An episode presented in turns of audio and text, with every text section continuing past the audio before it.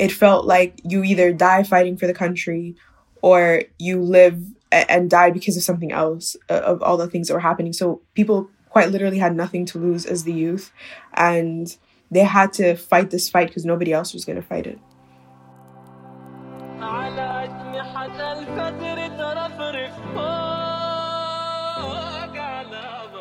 Hello everyone, and welcome to a new episode of Declarations. My name is Muna Gassim and I will be your host. Today we're going to talk about Sudan, in particular women's rights in Sudan, social media activism, and the recent Sudanese revolution. And I'm joined by two wonderful, amazing Sudanese women, Aida Abashar and Dinan Al-Assad. Aida Abashar is a Sudanese-American social policy research officer based in Nairobi. She holds an MPhil in development studies from the University of Cambridge. Her research interests primarily focus on Sudanese political history and social protection in Sudan during the current transitional period. Dinan Al-Assad is a 22-year-old Sudanese international student in London. She was born and raised in Khartoum and relocated to Toronto in 2017 and then to London in 2019 to pursue university degrees. Dinan is interested in reading and speaking about Sudanese sociopolitics, history, poetry, and art. Dinan and Aida, thank you so much for joining us today for what is set to be such a wonderful and insightful discussion, and one that is especially dear to my heart because if our listeners don't already know, I'm actually half Sudanese. So this is something that I'm particularly and personally actually interested in discussing. Yeah, so my name is Aida Abashar. I'm currently a social policy research officer, and I specialize in the areas of social protection. I am also somebody who has spent most of my undergraduate and graduate life working on issues pertaining to Sudan's history and politics, and specifically Sudanese political history, the impact of the Sudanese Communist Party, and the uprisings that happened in 1964 and 1985 as well. So I'm really excited to be part of this podcast. Thank you for having me. Thank you for joining us. My name is Dinan Al-Assad. I was born and raised in Khartoum, and I left in 2017 for university. I studied civil engineering for 2 years at the University of Toronto and then transferred over here to the UK, where I study economics and math. I've always been interested in Sudanese politics, especially the issues related to Sudanese women. I'm in no capacity an official activist or someone who specializes in this field, but it's shaped who I am, and everything I do is driven by my passion for Sudanese politics and the issues concerning Sudanese women. So this is very much something that I'm very passionate about. Great. Thank you, ladies, for joining us today. I think this will be a really interesting and insightful discussion. I'd just like to give our listeners a little bit of background information. So we are talking about, the 2018, late 2018, early 2019 Sudanese revolution. Obviously, a monumental time for Sudanese people all over the world. Omar al-Bashir, a dictator for 30 years, was ousted from power, and we now have a transitionary military council. Can you ladies tell us a little bit more about the Sudanese revolution, sort of what happened, why it was such a big deal? I mean, it's quite obvious that it was a big deal and it should be for many, many reasons. But in your views and your opinions, why it was such an important moment?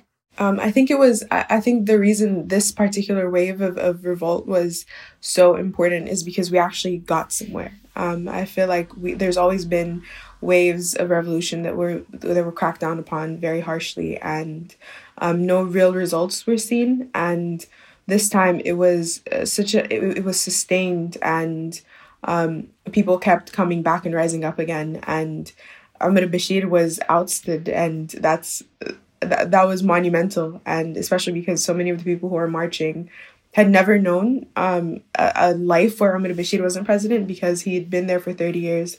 Most of the people who were marching were so much younger than that. So it felt like something miraculous almost happened. No, I completely agree. And just piggybacking off of that as well, just the fact that the revolution as well started outside of Khartoum is something that I think was incredibly significant.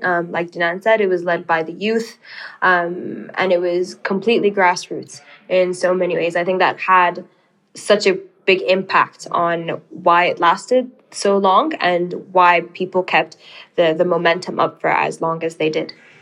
And why do you think that it was such a youth-led, youth-based movement?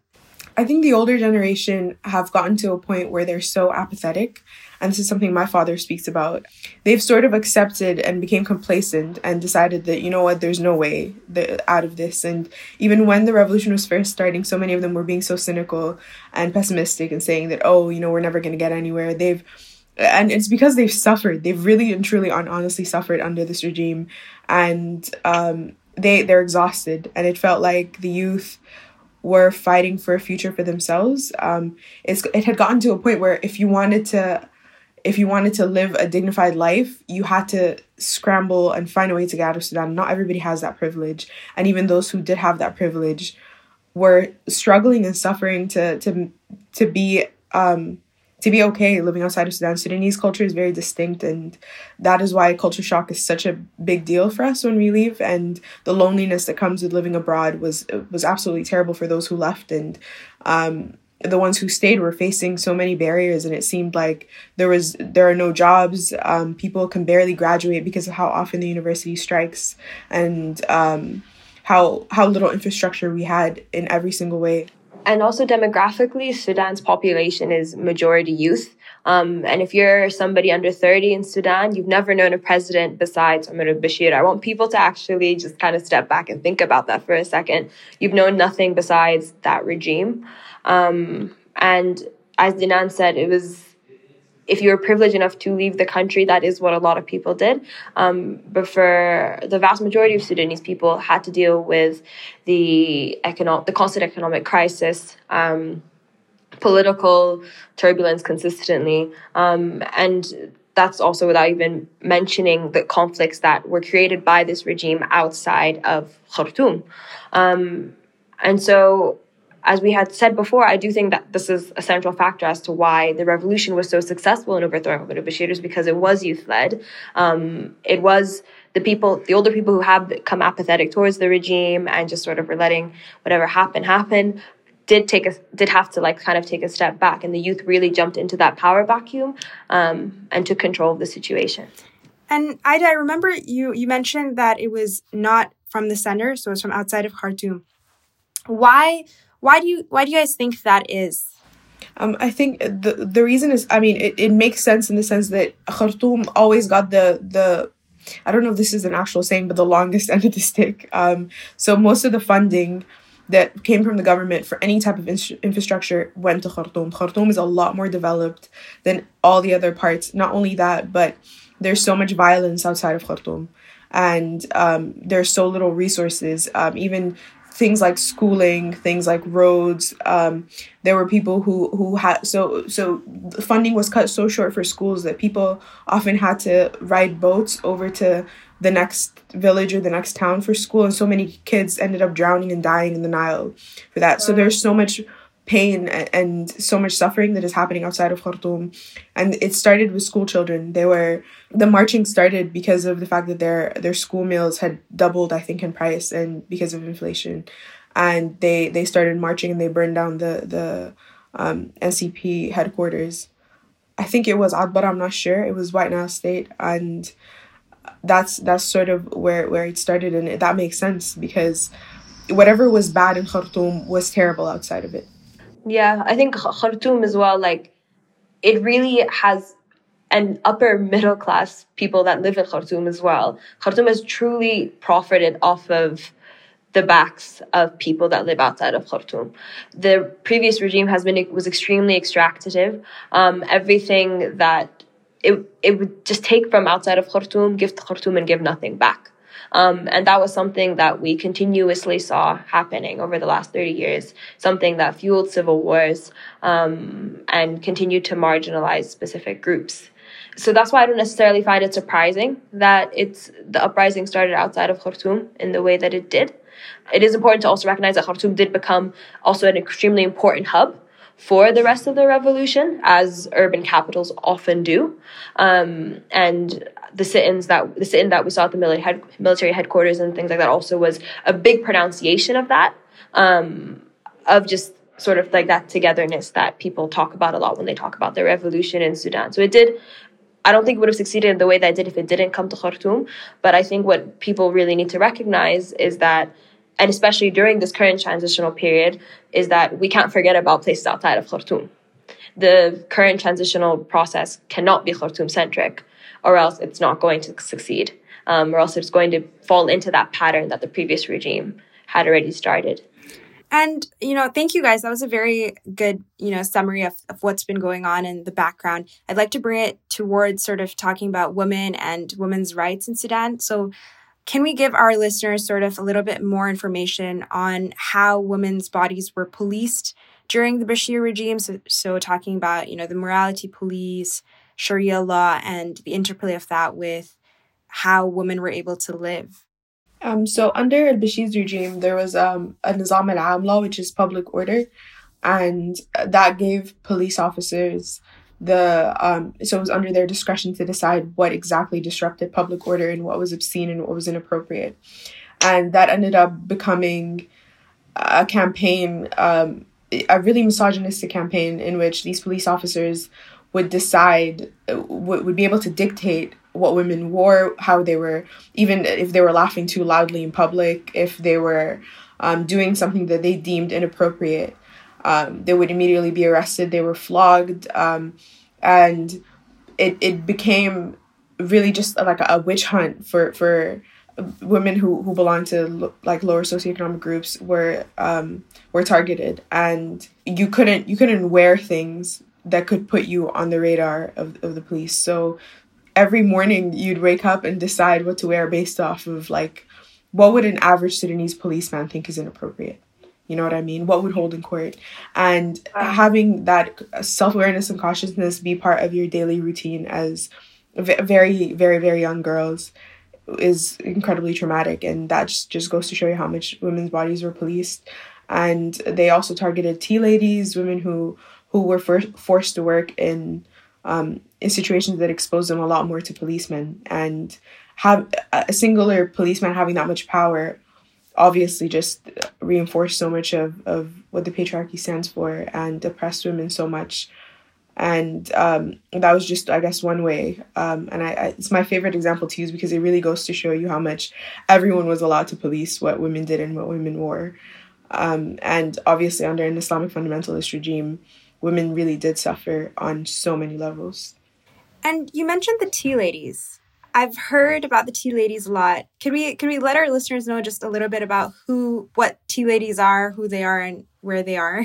Yeah, so I think it's very unique to Sudan in that way, but Sitta Shai is basically, or a tea lady, is a woman who has, I guess, a booth on the road. It's usually in any next to offices on the street. So she has stools and a table usually, and she serves tea, and it's a place of social gatherings usually. It's mostly men who go to tea ladies. There's a lot of them on Nile Street. They it's sort of like, you know how people in the West vent to the bartender, people also like vent to the tea lady, I guess. And tea ladies are such an important core part of Sudanese culture in the sense that people will go to the tea lady for lunch, for example, during their lunch hour to have tea and ligamat. They offer like various other things, but they're also like the least protected workers in Sudan. They've unionized now and they're part of the Sudanese Professional Association. And there's a lot more effort to protect them. But before that, they were just like the main target for the police. Like they would do raids, and then they would just arrest them in masses, and because they're evading taxes, even though they make very little money. So they were the target of so much oppression and abuse from the police, and it was just ridiculous. So I'm happy to see that they're now unionizing and being protected a bit more, but obviously there's a long way to go. And you mentioned that the morality police would sort of arrest women for even laughing too loudly. Was this, obviously it was specifically targeted towards women, but was there a similar sort of, policing of youth or young men as well? Was this specifically targeted towards women, or was it anyone who was sort of acting out of order, as the police would say? it was so arbitrary. Like if you were a man and you had long hair and they thought that was inappropriate, they would shave your head. I remember we had an event one time, it was like an open mic night, and they shut it down because people were speaking in English. Like it was so arbitrary, and it was just it like whatever they felt was inappropriate on whims, they would just shut things down. And giving like Sudanese men that much power, just there was no context where it would have ended well. Yeah, so this was under the guise of Sharia law and, you know, public morals and how people should act and act in private and act in public. How do you believe, what do you think the, you know, Sudanese people thought of Sharia? I've heard a lot of conflicting, different opinions on Sharia being, you know, good, bad, useful, tradition, culture. I'd like to know your ladies sort of like, what are your opinions on Sharia law and sort of what you think about our new sort of transitionary military council and it sort of moving away from that.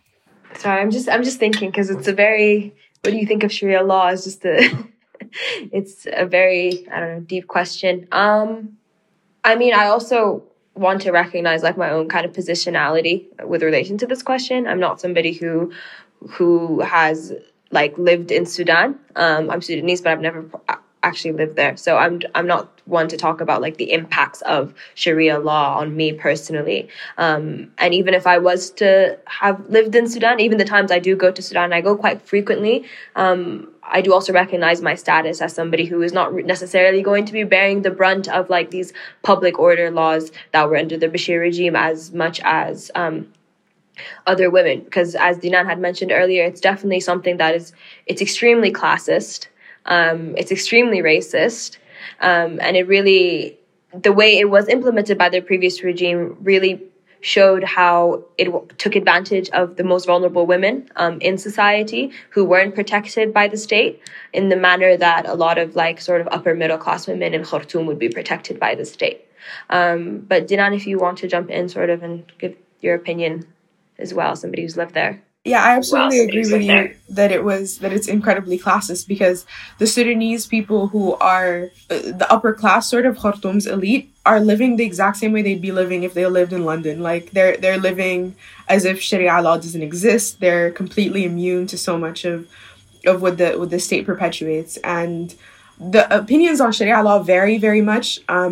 Now people are starting to realize that the version of the Sharia law that the government speaks about has very little to do with what the religion actually is, because before that, more religious families would be in agreement sort of with what was happening, and it would be sort of a situation where it's like, well, you know, they're only doing what Allah asked. And I think that's a very easy way to excuse so much of the bad things that they were doing, is by saying, oh, you know what, that's what Allah would have wanted, so it's, you know, it has to be this way. But more and more people are realizing that that's not really where it comes from, and are realizing that it's not necessarily the government's job to make sure that citizens go to heaven. And opinion, I think, is changing a lot, but there's definitely a lot of elders who still hold on to it. And there's definitely a lot of people who are now saying, this new liberal government is going to take us all to hell, and, you know, see what they're doing. They're allowing alcohol into the country, etc. So I think there's a lot of conflicting opinions, but more and more the mean opinion, the average opinion, is starting to drift more towards what I think is the truth of the fact that it's not the government's job to get citizens into heaven, and whatever version of religion that they spew is not really what Allah would have wanted. And I think also just kind of tying it back to this theme of violence, it's something that's been explored in a lot of scholarship about how Bashir's regime used Islam as a way to perpetuate violence against non-Muslims throughout the country, and used Sharia as the excuse as to why they need to perpetuate violence against specific groups. And I think there's going to be a lot of unlearning in Sudan about all of that, about how in certain ways, ideas or beliefs can be used to perpetuate violence against others, how that's unjust, and how we need to really separate the reality from that, and the rhetoric that was used in order to justify like some extremely awful actions that was perpetuated by the previous government. And, you know, speaking of unlearning, this has been a profound year with a lot of time for a lot of people for reflection. Do you both see a lot of unlearning occurring amongst Sudanese young people, Sudanese youth? Absolutely. I think there's been a lot, personally for me and a lot of the people that I that run in the same circles as me, there's been a lot of reflection about the privileges that we have. And I was hoping for a bit more reflection from Sudanese men about the privilege that they hold and the ways in which they perpetuate the patriarchy. There has been some, but obviously it's not enough because we're still here. But I think it's been a very important year in the sense that a lot of us had to sit down and reflect on the ways in which we contribute to the oppression of people who don't hold the same privileges as us, and things even like occupying spaces that we shouldn't, and having our voices be heard in places where so many voices like ours have been heard before. Also just thinking about how much of our identities have been formed by the environment that we grew up in. For me, that was a huge part of this year, just thinking about what is actually me and what is like Ahmed Bashir, to be honest. So I think it's definitely been a year of reflection. That's really interesting. Could you elaborate on that? So what did you find was actually, you know, the government versus your own personal beliefs? I found that so much of who I am had been shaped by being surrounded by so much wrong and corruption. So many of my personal goals were reactionary in the sense that I wanted to, for example, study civil engineering because I was very upset by the infrastructure problems that we had, the fact that every single August, the Nile would flood and the entire country would stop, and it would impact the economy, it would impact children, people would die because their houses couldn't withstand the floods and the rain. And when I actually reflected on it, I didn't like civil engineering. I was just so hurt by the pain that was caused by this lack of infrastructure that I convinced myself that that's something that I wanted to do. That and so much of the cultural shaming and this idea that you have to act a certain way, and all the respectability that came with the public order police. Because so much of what you were asked not to do wasn't because you held it as a belief. It was because you didn't want to be like picked up in the pickup truck and taken to the police station. So there's definitely a lot of respectability to unlearn, and a lot of reactionary stances that I took that I needed to unlearn to just be true to myself. And I'm happy that I have the ability to do that, because I know a lot of people don't and have to sort of just live in that. And speaking of, you know, women and women having to unlearn so many things, in Sudan, there has been a huge history of women speaking up and, you know, involving themselves in activist movements. You know, and we've had various manifestations of that. So we had more, you know, I would say potentially conservative, so like Fatima Ahmed Ibrahim and the Sudanese Communist Party. What are your views and opinions on that? So the history of Sudanese women and their activity in politics, and how do you see that going now? I know there's been a lot of talk of women sort of being excluded from the conversation and not really being represented as such, which is ironic because women were really fighting for this revolution. So I just like to sort of talk a little bit more about that. Yeah, I think, I guess just some historical context. Sudan has had other uprisings as well. The one in 2019 was not the first one. There was one in 1964 that brought down Ibrahim Aboud's regime, and then there was one in 1985 that brought down Jafar Nimeiri. Both were popular uprisings, and during both uprisings, women were at the forefront. Just as they were in the 2019 revolution. I just kind of also want to dismantle that dialogue that was kind of perpetuated throughout the media of like, oh, look, Sudanese women are protesting. Look at them. They're getting their rights. Like, they're telling the police that they can't do anything. Like, women have always been at the forefront. And that falls also into like the discussion we kind of had about marginalized groups and marginalized groups wanting to come to the forefront because they have felt the brunt of this regime more than other people may have, and in different ways as well. And so I personally find it quite disappointing to see that there hasn't been a fantastic representation of women within the current transitional government. However, at the same time, I think it's important to ensure that like we're also not using that to discount the efforts that women did to be where they are now, or to that they were massive forces in this revolution and in the transitional and in paving the way for this transitional government. just as they were in the past. Why do you think women are underrepresented in our current transitionary government? I think a lot of it is because and I think this happens in every single movement where people are just like, oh, we'll talk about this once we resolve it. Like that, this idea that we need to handle the main issue and then we can handle the side issues. And when the transitional government was being elected, or I don't particularly know how it happened. I think it was very much people just electing people that they know, which is a whole other issue. But when that was happening, people were just like, let us solve our economic problems, and then we can start talking about women's rights. Let us get out of the terror sponsoring list and then talk about women's problems. When in reality, all of these issues are very much tied to each other, and we can't really liberate the general people without liberating the women.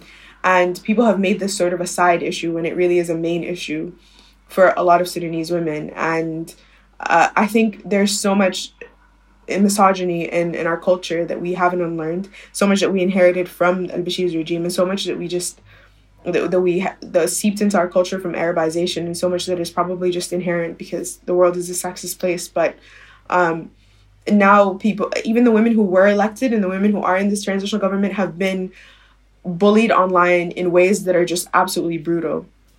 Everything from respectability to reducing them to their looks to just slandering them left, right, and center for absolutely no reason. So not only are there so few women who are in positions of power now, but those who are in positions of power, looking at how they're treated, if I was a young girl and I wanted to be in a position of power one day, I would be completely demotivated to go down that path. So it just feels like there's problems from every single side when it comes to women's representation in the government. You mentioned Arabization. Can we tell our listeners sort of a little bit about what that is, what that encompasses, and what you mean by that? So a key part of what al-Bashir's government did was Arabize Sudan, and I do not quote me on any of this because I'm not a historian in any way. I'm just passionate and I read about this quite a bit. But there were efforts to sort of unite all the different Sudanese tribes and come together under this blanket of Arabization. So a lot of people now don't speak their mother tongues; they speak Arabic. And in Khartoum, because the official language was Arabic, everyone had to learn Arabic. So all of these different people who came from different parts of Sudan all came together in Khartoum. And for you to be successful in any way, you had to speak Arabic. So there was so much erasure of all of the other different cultures that were there. I'm not really sure where it absolutely stems from, because there's also the history of the Arab slave trade in Sudan, as well as the Anglo-Egyptian rule and so on. And maybe Aida knows a bit more about this, but I think the Arabization for me is just sort of the erasure of all of the other indigenous cultures in Sudan, and us sort of becoming part of the Arab League and having a new flag that looks like the Arab flags, and us sort of being puppeted by Saudi Arabia in a lot of ways. And when Dinan says erasure, she means literal erasure, as in like physical, violent erasure, besides the cultural erasure that came through that. We saw that happening throughout all the country, throughout the entire country during Bashir's rule. And then that kind of goes back to everything we were saying about unlearning that Arabization that we were taught, that perpetuates like how we see other groups. And also if we tie it back to women, it's also like how we see women. So a lot of the things that we see about women currently in power, the transitional government that might like reduce them down to their looks, has a lot to do with how light their skin is, or how Arab they look, or how their hair looks, or how long it is, and those type of aspects. And again, that's going to take a lot of unpacking to do. That's not something that this transitional government is going to be able to just solve in the 22 months that it has to before it hands it over to a civilian government. And that's something I just wanted to flag too, is the fact that we're living in a reality where 30 years of violent, oppressive rule has to be uprooted. And there's a lot of patience and a lot of, again, the theme of unlearning that comes with that too. Mm-hmm. Yeah, that's really interesting. I mean, I think we see this all throughout the global South, right? It's this remnant of colonialism, it's colorism, it's an inferiority complex, it's these deep-seated issues that a lot of us have had to unlearn and sort of unpack and deal with. And I think that's also been brought to light now this year, especially with the Black Lives Matter movement and protests and people actually being bold and having those conversations with each other.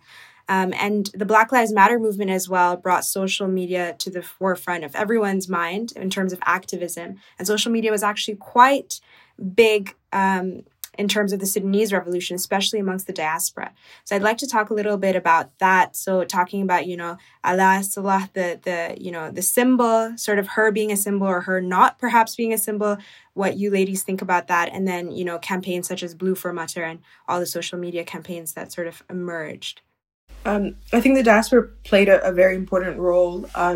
And that was one of the moments where I was so grateful for the fact that people who leave Sudan are still very connected to Sudan. Most of the young people who leave Sudan are still very connected to it. And that's something that a lot of other people from a lot of other countries really can't say. And that's something that really was beneficial for us, especially when the internet blackout happened. So in June, when the June 3rd massacre happened, and afterwards there was the internet blackout, I was back home. I was in Sudan, and there was no way for us to sort of...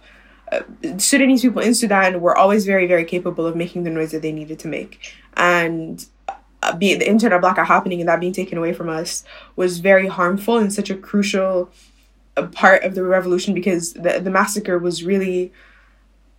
probably the most horrible thing that had happened up until that point throughout this particular wave of the revolution. So for us to have this big of an injustice happen and then not be able to use our voices was just twice as horrible. And I remember I feel like everyone who's Sudanese outside of Sudan dropped everything and made this their mission.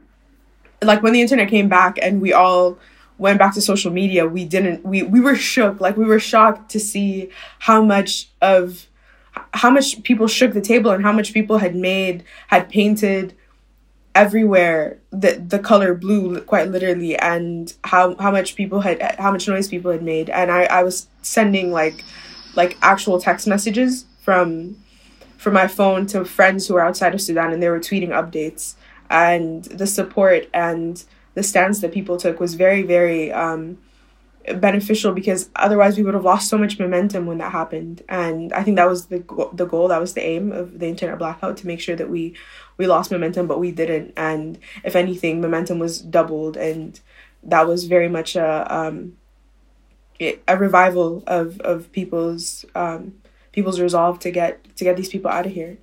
And even before the internet blackout, speaking as somebody who was outside of Sudan for the majority of the revolution, people in the diaspora definitely stepped up with regards to just kind of raising awareness and having discussions within the spaces and circles that they occupied.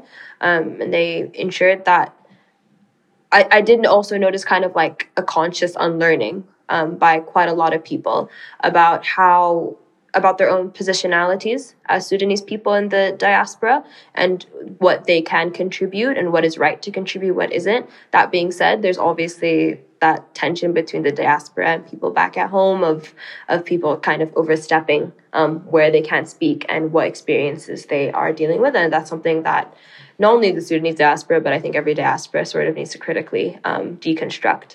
But at the same time, I was really proud overall of how we kind of came together before the internet blackout, during the internet blackout, after. It was definitely, and again, the diaspora was also extremely youth-led. We did see a lot of youth stepping to the forefront of that too. So what social media platforms were mainly used? Were there any, hashtags that really stood out? And what was the context behind, Blue for Matter and that story for those who don't know? So I think it was mainly Twitter. I think that was the main platform. That's always been the platform where like Sudanese, at least like whenever something happened, we would go to Twitter, there would be a hashtag. And, I personally was doing a lot of translation work, and a lot of the news came from Twitter. It was used as we organized on Twitter, as well as gave updates on Twitter, but also WhatsApp was a big part of it. So neighborhood committees were a big part of the organizing that happened mostly in neighborhood committees. So there is always like Group El Hilla, so like a WhatsApp chat dedicated to the people in the neighborhood, and that was a lot of things. So that's where people organized to sort of march, like to get together and march. It was also where there were updates about places that had militias stationed, so you can avoid them. There were also just random things that the youth had to do because the government wasn't doing it. So things like taking care of littering, getting rid of, they were very much doing everything the municipality had to do in those group chats. But also when people went on civil disobedience, the group chats made sure that the people who were working on daily wages were compensated. So there was a lot of work in the sense that the rich people from those areas would cover expenses for the people who worked daily wages to make sure that nobody went hungry or nobody suffered because of the stance that they were taking. So I think it was mainly WhatsApp and Twitter that were the platforms. Why do you think that is? Is there something, unique about Sudanese individuals and WhatsApp Sudan and Twitter? I'm not sure. I think with Twitter, it's always been the case. I feel like Twitter has always been where, like, even back in 2010, 2013, 2012, whenever there was something that was happening, it was always WhatsApp and Twitter. I think those are just the two platforms that most Sudanese people use. I would say there's a lot of Sudanese people on WhatsApp, lesser Twitter, but there's a lot of Sudanese people on WhatsApp, and Twitter is just light and easy to use. Even when you could text to a number to tweet, that was also useful. I think that was a big aspect of it. So whenever it was blocked, people would use that. So I'm not sure what the reasoning is behind it, but those have always been the two that people use. I think there's also a bit of a generational divide too, though, because I did notice the older generation used Facebook quite a bit. As a way to get their news or to post about the revolution. But a lot of younger people, it was very much just Twitter, as Dinan said. Was there any fear in terms of government surveillance? So a lot of people in Sudan were obviously fearful of being monitored. But did that fear translate to people in the diaspora? Was there a sort of, apprehension about, I don't want to, do something in such a way, I don't want to be monitored, I don't want to be arrested?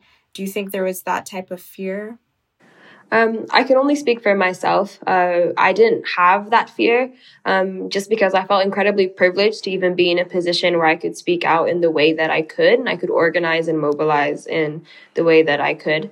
For me, it was always more about just getting the word out about what was going on in Sudan as opposed to anything else. I don't really think the government has the capacity also to be watching people in the diaspora in that way. But I think I know for myself and for a lot of my friends, that was never really the priority or the initial concern. I think that was definitely... I don't really identify as someone who's part of the diaspora just because I recognize the fact that I'm only here for university, but I remember very distinctly the fear that when I was going back to Sudan for winter break and for summer, I was scared. I was definitely worried at the airport, and so were my parents, because of the fact that visibility really makes you a target, especially because I don't have any other citizenship, so I'm only Sudanese, and no other government is going to protect me if the Sudanese government decides that they want to do anything to me. I wasn't doing much, at least that's what I thought. I wasn't doing enough for them to consider me someone who's worth going the hassle of doing anything to. But then again, they do things very arbitrarily, and visibility makes you a target. So there was definitely that concern, and I was very worried. My parents were more worried than me, specifically my father. So anytime I passed through a border, so every time I came back to Sudan, there was that. But that was always a risk. They were trying to hack people's phones in 2012 and 2013. You just have to run that risk, I guess, and be willing to take what comes with it. But it is it's terrifying. I won't pretend it isn't. Mm-hmm. That's a very interesting point. We've spoken about this on the podcast before, the concept of passport privilege, and how our world sort of... It privileges based on nationality, and how having, a sole nationality or a nationality from a government that is responsible for grave human rights violations and is not necessarily considered, the top passports to have or the top nationalities to have, can be truly a detriment when it comes to moving across borders. And that's a very interesting perspective, because that's a new point that I think a lot of people don't really think about, that the privilege your nationality grants you to be able to engage in activism in the first place, right? So I think, you know, I'd like to tap into that debate. Do you, like, on whether social media is an effective platform for activism? You know, there's a lot of people who say it's good for raising awareness, but the real activism will happen at a grassroots level, or people actually, you know, going out and doing the work, or voting and policy, etc. What are your thoughts on that? In terms of, like, is social media actually effective? Is it effective in certain circumstances? Is it effective when it's combined with other things? I definitely think it's effective. I think it's a tool that people use to drive the momentum of grassroots activism. And I think now more than ever, it's how you get people from outside of where you are engaging with what's going on in your country. And I think, and we saw that in Sudan, that played a massive role in the revolution, people paying attention to Sudan as well. So I don't think it has to be one or the other. I think especially now we do see this massive shift of social media, not only fueling grassroots movements, but also starting kind of those uprisings. Like, even there were pockets of the revolution where there was that blackout and people couldn't use social media.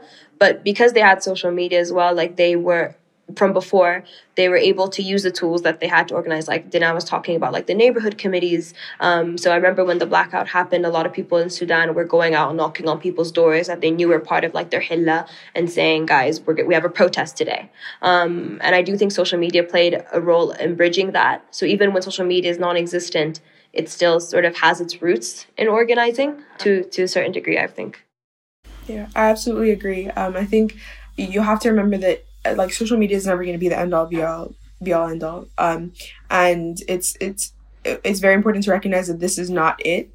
But that being said, there are stories that I heard on social media that under no other context I would have heard. And even stories from people in the diaspora, because of the fact that there's this misconception that those who are in the diaspora are privileged, and that those in the diaspora are rich and they got to leave because they are rich. When in reality, so many of the people in the diaspora are children of refugees and people who had to leave because they had to leave. And I think that it gave us the opportunity to listen to stories that weren't heard before.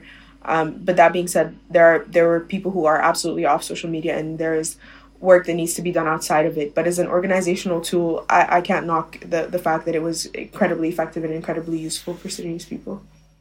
I do have to agree. And I think, you know, this period of time with COVID has shown us that, you know, social media is very effective, especially when you're, you know, stuck at home or in lockdown.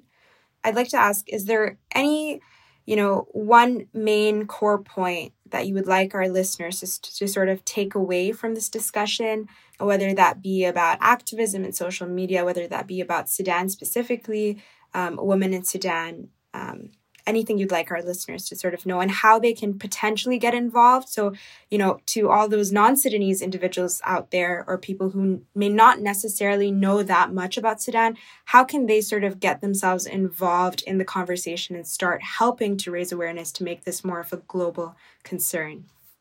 I think there's a lot to be learned from Sudan and what happened in Sudan, and the resolve of the Sudanese youth, and how much can be done when you do the work horizontally rather than vertically. So looking to your side and seeing who's doing the work and partaking. And there's always things we're up against systems that are so evil and so old and so deeply entrenched into our lives. But there's always work that you can do with your immediate community. And I think that's where most people should start. And I think that's the most effective way we can be there for each other. Yeah, I guess also just kind of like Dinan said, she articulated it really well, just mobilizing in your community, mobilizing at home, making that a central aspect of how you approach activism. Thank you, ladies, so much for joining us today. And a big thank you to Samani Hajjo for letting us use his music on our podcast. My name is Muna Gassim, and this was Declarations. You can find us on Apple Podcasts and any other podcast streaming service.